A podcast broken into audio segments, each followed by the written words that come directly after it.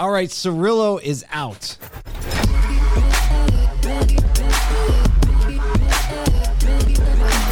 This is Auto Collabs. Jordan Cox tag team, you are in.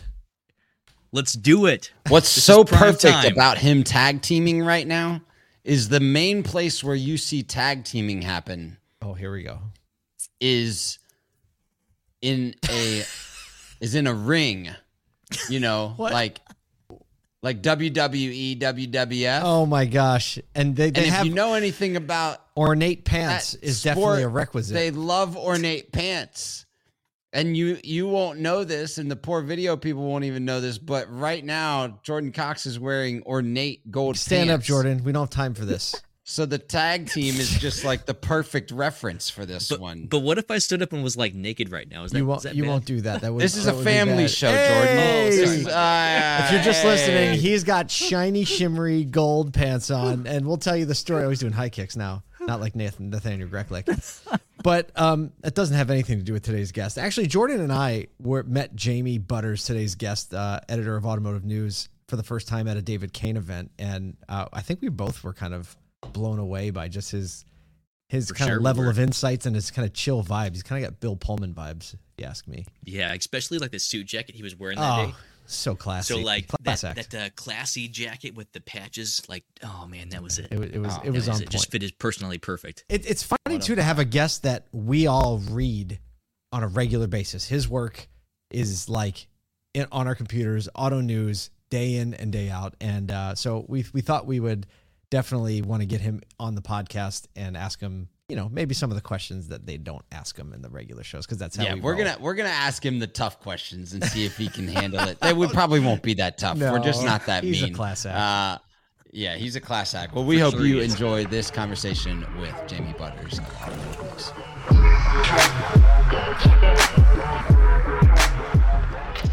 Hey Jamie, it's good to be with you again. Thank you so much for joining us here on Auto Collabs.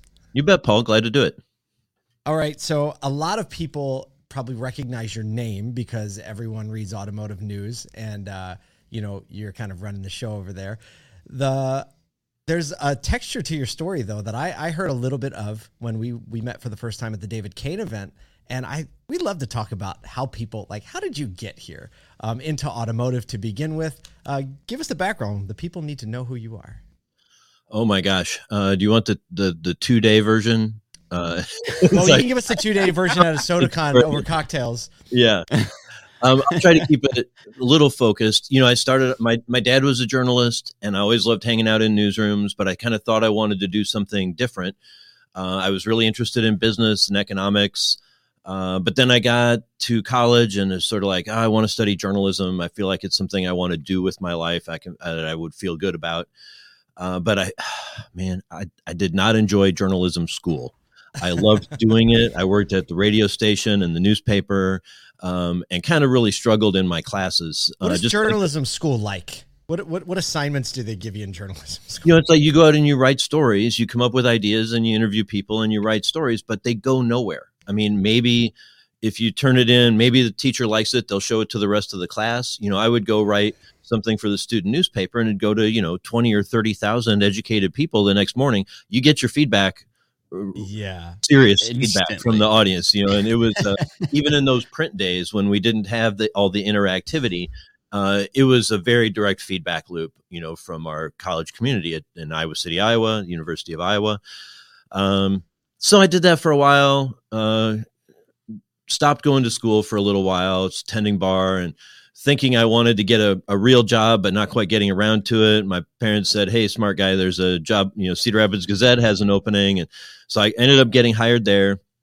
Um, kind of started back to school then because I couldn't get the writing job that I would want until I had a degree. I could get a job because of my talent, Huh. my hard work, but I couldn't get the jobs I wanted. So I started back to school. Um, luckily, I, I met a woman at the Cedar Rapids Gazette. She got a job in Lexington, Kentucky. After some negotiating, I followed her down there. Ended up getting my degree in uh, finance from UK. Oh, it's all good. It's all good. We worked out. We got married. Three adult, lovely daughters. Uh, everything's cool. Um, you know, I was just like, I don't want to move to Kentucky unless we're going to get married and have kids and everything's going to work out. Right. Amen. Sounds like a great place to start. I that feel that too. way. Kentucky's like the armpit of Ohio, is the way that I see it. So don't There's tell really Glenn lovely one. things about it, but I was wary as a Midwesterner of moving to uh, the South. Um, but it was a lovely place and a, a great experience uh, for both of us. Um, and so then I got my degree in finance, and the business desk at the Herald Leader had just lost like three of their five reporters, a bunch of really good people going off to Nashville and Chicago and places like that. And so I kind of stepped in uh, and started covering everything until we filled in the rest of the team.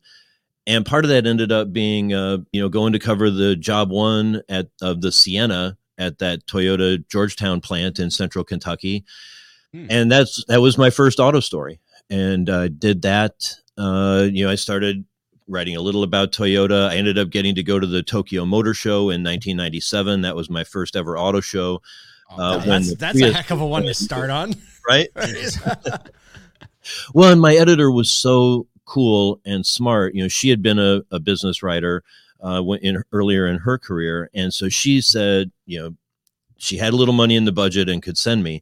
She said, "Don't try to cover the show. You don't know what you're doing. We don't know how to edit it. The time zones are all against us. We'll just run AP like we usually do, but go." You know, fill up your notebook, learn all you can, come back, and we'll figure out what the story is. And I got to come back and write about this new kind of car called a fuel cell and ha- or, I'm sorry, new kind of car called a called a hybrid. Unreal. It said was this stepping stone toward EVs and ultimately something called a hydrogen fuel cell. So I got to learn all about that and try to explain that. Um, I also the other two stories were about like, let me try my hand at this super simple thing. right, right. EVs back then was like Jetsons mode, right? oh yeah yeah it was it was well what was so cool that first gen prius and you still see it in some but they had the little graphics the video you know the they were just very simple graphics but it was Yeah, on the little energy's going from the wheels to the engine, from the Yeah. engine to the battery, Yep. from the who's powering what here and you you know and it was really let you understand what could be a really complicated process that's okay. So when did you decide you I- liked auto? what did i say Like, are you a car guy at all? came later i'm i like cars i don't consider myself a car guy You're in Uh, good company. but I do like cars. Um, but I'm like, I don't know if I, um, when I buy cars, I really want the value. I'm like a lot of regular American consumers. I want a reliable car uh, that's going to get me where I need to go, do what I need it to do, cause me as little headache as possible. Um, but I was there, I covered autos about 20% of the time in Lexington. And then the Detroit Free Press called me up. They had had a strike and a turnover of their team, and the strike was settled. And so I was like, all right, I can come to Detroit. And um, well, I thought like that was the pinnacle of journalism, business journalism, right? Covering autos for Right. the Detroit Free Press. yeah. Uh, that seemed that was a pretty big deal for me, and it was still uh, you know really hard to get by. Um, even though you know the auto writers tend to get paid better than a lot of other reporters. you know, It's kind of like every other position in auto. The Tough. automotive that- GMs get that. paid more. That's no, really interesting. why is that though? Oh, because it's so competitive. It's so competitive, Ah. and uh, hours. Uh, not Yeah. that other reporters don't work hard, but our hours are so routinely grueling. Um, oh my gosh, it's it's so funny how very- automotive journalism really does reflect That the, just in, blew the my mind. the industry. You could literally go and say all those things about all the other positions in a dealership, and whether it's marketing, management. This is all right. We're we're already Right? on a good yeah. collaboration. It's going so crazy. absolutely. So okay, so you're a Detroit Free Press, right? You're working the long hours, you're doing the work, and it's still there's something there that is like mm, So more. Yeah, and I was uh I was probably getting a lot closer to burning out than I was aware that I was. Uh, and then I was fortunate enough to two things. First, I got to go to China and work on a project about General Motors and its strategy in Asia. Um, and that was a super experience. Great to get to, you know, write something that long, get to go to a place I'd only ever read about before. Um, really fascinating stuff. And then that work really helped get me into the Knight Wallace Fellowship at the University of Michigan. So I got to take like a school year off uh, from the daily grind. And uh, I woke up one day in like November and it's like, oh, this is what it feels like to be caught up on your sleep. it took about three months. How many kids did you have at that point? Tell me about that. Yeah, No, I, had, I, had, I had like a five, three, and one year old. Um, so it sounds about I- right. I was catching up on some sleep. My wife, unfortunately, was not. Um, right. Yeah. so uh, came back to the Free Press. I then became auto editor and uh, kind of ran that coverage for a while through another round of UAW talks. Um, then I went to Bloomberg News and spent about 10 years there here in Detroit, um, running mostly running the auto team and other transportation coverage. Of course, I started there right before you know GM and Chrysler's bankruptcies, and it was a really I bet that was a nuts time. in, Yeah. incredibly turbulent and uh, working around the clock and um, really intense, but a very great learning experience uh, being there. And then almost five years ago, uh, I came to Automotive News, and it was sort of it's this different. You know, we're all I covered. I've, so I've covered autos for now for 25 years. I've covered autos exclusively since basically the day after the Bush versus Gore election, and um, but at the free press you know you're writing mostly mostly for employees um, and also for consumers and the general public politicians and stuff but But like employees of the, employees of the manufacturers. employees yes saying. employees of the manufacturers yep there are big readers and employees of suppliers um, you know uaw members salary folks Yep. that's our that's Yep. our core audience at bloomberg of course it's the financial markets it's the bond market to a lesser extent the stock market again policy people um, and then here at automotive news like we have a, a huge footprint of course with dealers. Um, they're you know a, a big chunk. They're not even half of our readers but they're a much bigger chunk than they are for anyone else any of the Mhm. other you know big players. Uh, so it's been a great opportunity for me to learn a lot more about dealers get to meet a lot more of them than i really got to in the other jobs. Gee I want to go back to because it's fascinating to me that you we, we were in a Toyota dealership the other day and um not to like the, give away all of the you know there's not a of the Toyota dealer meeting but um you said hey I was kind of the first on the scene. I was there writing about this new technology that was going to be the hybrid technology. And being in the Toyota Prius and and Toyota having been in the game for a significant amount of time and still being a massive leader in the hybrid game and, and I'm sure your perspective on the industry because you're seeing everything that's going on with EVs and with the with um you know the new entrants to the market and that's the massive push with Toyota still staying in this like very heavy hybrid game the majority of their their vehicles how how is that going from like I covered this first thing. now everything's about EVs, and Toyota's over here. Like, remember the one time when we were doing the thing back in '97, and we're still doing it? yeah Like, what is that? What does that feel like to kind of cover those things in that in that world of you constantly being in that? yeah it's i mean it's it's been a fascinating journey and a, you know of course you only can uh benefit from all that perspective by you know putting having spending all that dang time you know it's uh Yeah, sure. um, but it's been really fascinating. You know, Toyota is definitely in the crosshairs of a lot of environmentalists now because they've stuck with the hybrid strategy. And I think, you know, they've just been trapped by a lot of, um, you know, traditional thinking. You could call it logic if you want.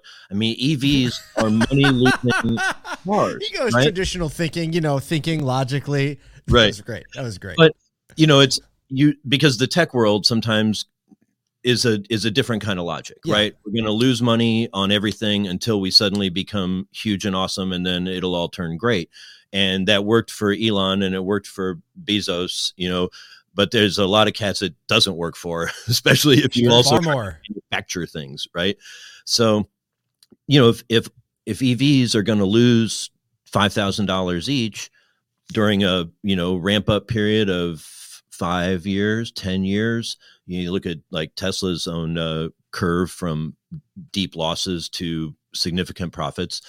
You know if you're Right. toyota and you make 10 million a year i mean you can't even lose a thousand a piece or you're that's a hundred million dollar hundred you know a hundred billion dollars you're going to lose every year. Uh, i'm sorry 10 million times a thousand be 10 billion. 10 billion dollars a year in losses would be devastating for toyota. They they that's not the way they roll.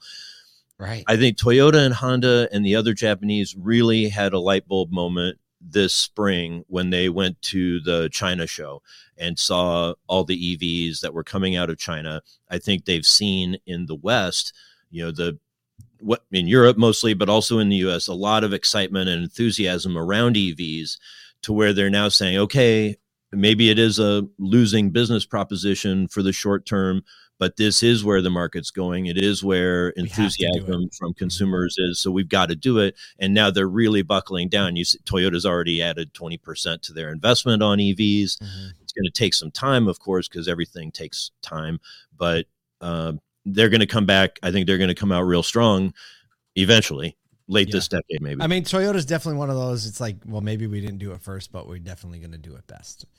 Yeah. That's like, usually their play. And some of their battery solid state All right, battery now we- technology, like they might just come out of the back and be like, "Oh, how does 700 miles of range sound?"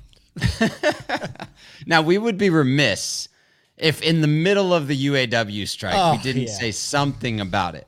So here's my angle for you. Here's my question Hold on, because I, I feel like we need to play this for Jamie because he probably hasn't heard it yet. But we have a little a soundtrack that we play every morning when we update it, and it sounds like this. UAW update. we had to do it. We had to do That, it. does that that opening riff is that from like Johnny Carson? Is no, that Bob the, uh, Bob Barker. Price is right. Oh, right, Price is right. Yeah, you got it. You got it. something from the seventies. Yes. Yes.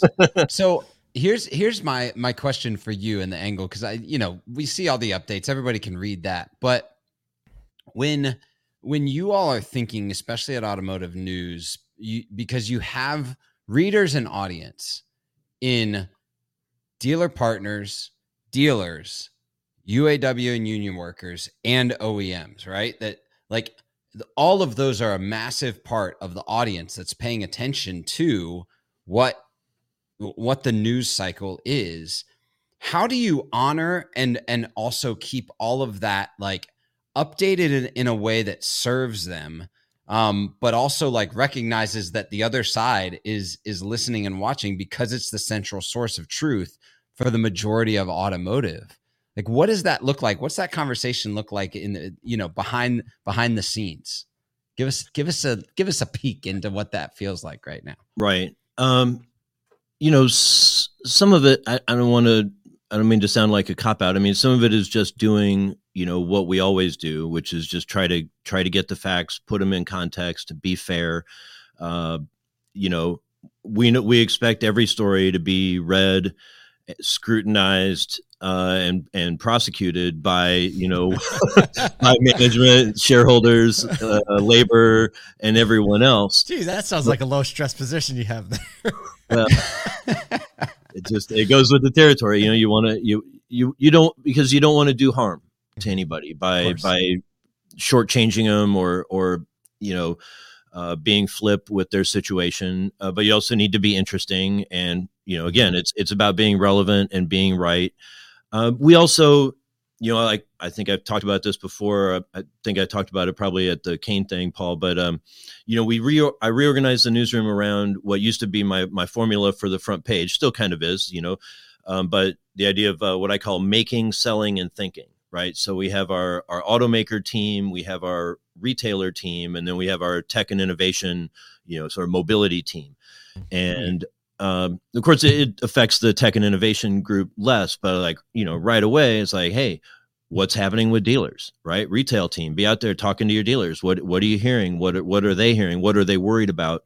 Um, you know we're like okay if something's happening with uaw you know let's get out there. Let's see it. Let's hear people. And of course let's talk to our sources at the companies. Let's talk to all the experts all the historians all the all the labor pros.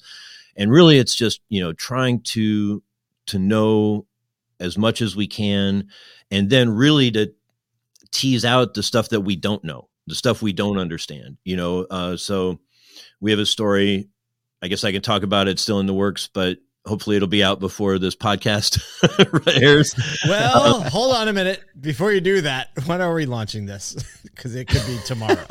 our story's running tomorrow morning Okay, good. think- no, Oh, this, yeah, this yeah, won't be out be before then.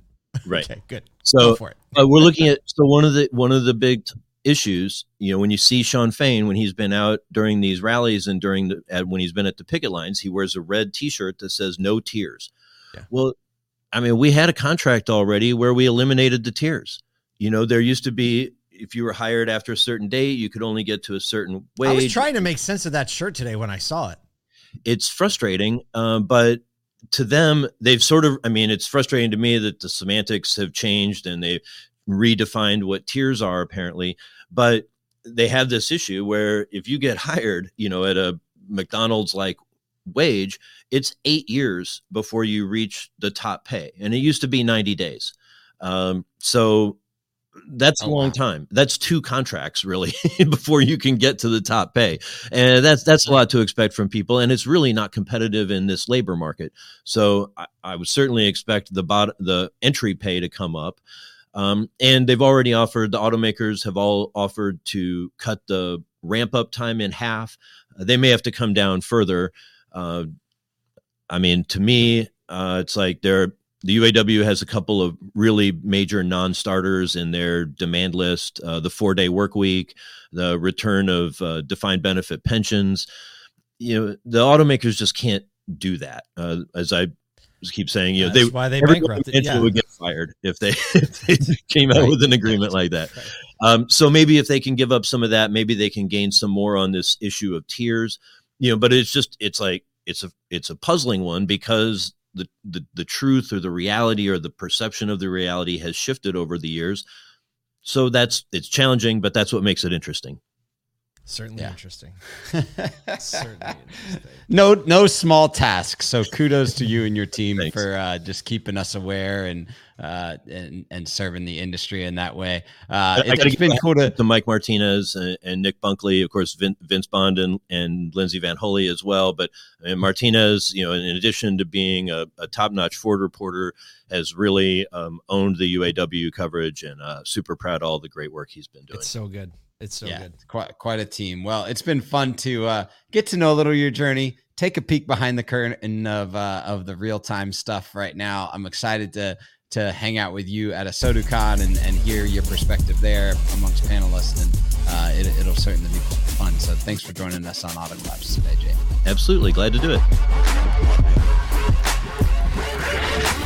You know, okay, he handled that UAW question with all the poise in the world. I was like, But when he let's see if we can crack him. He was like, whoop, whoop, whoop.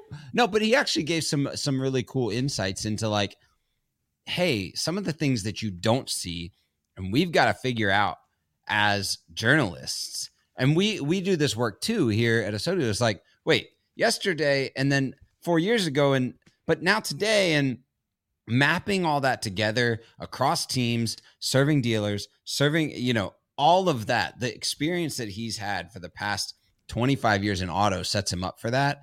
And I like, I, for one, the when he goes prosecuted daily for, I'm like, yep, that sounds Who's about right. I signing up for that handle one? Yeah.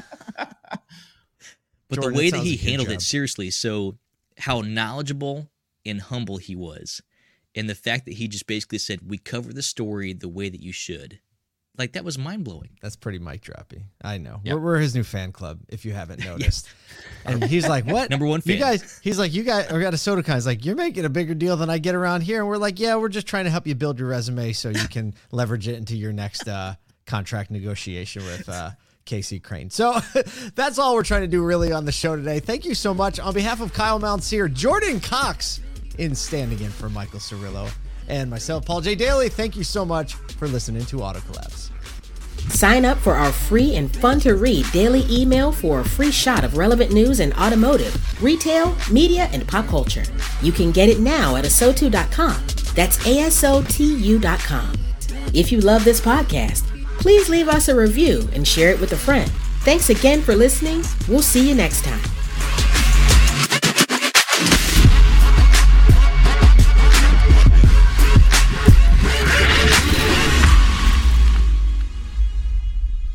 Welcome to Auto Collabs. Why are we recording? Are we rolling yet?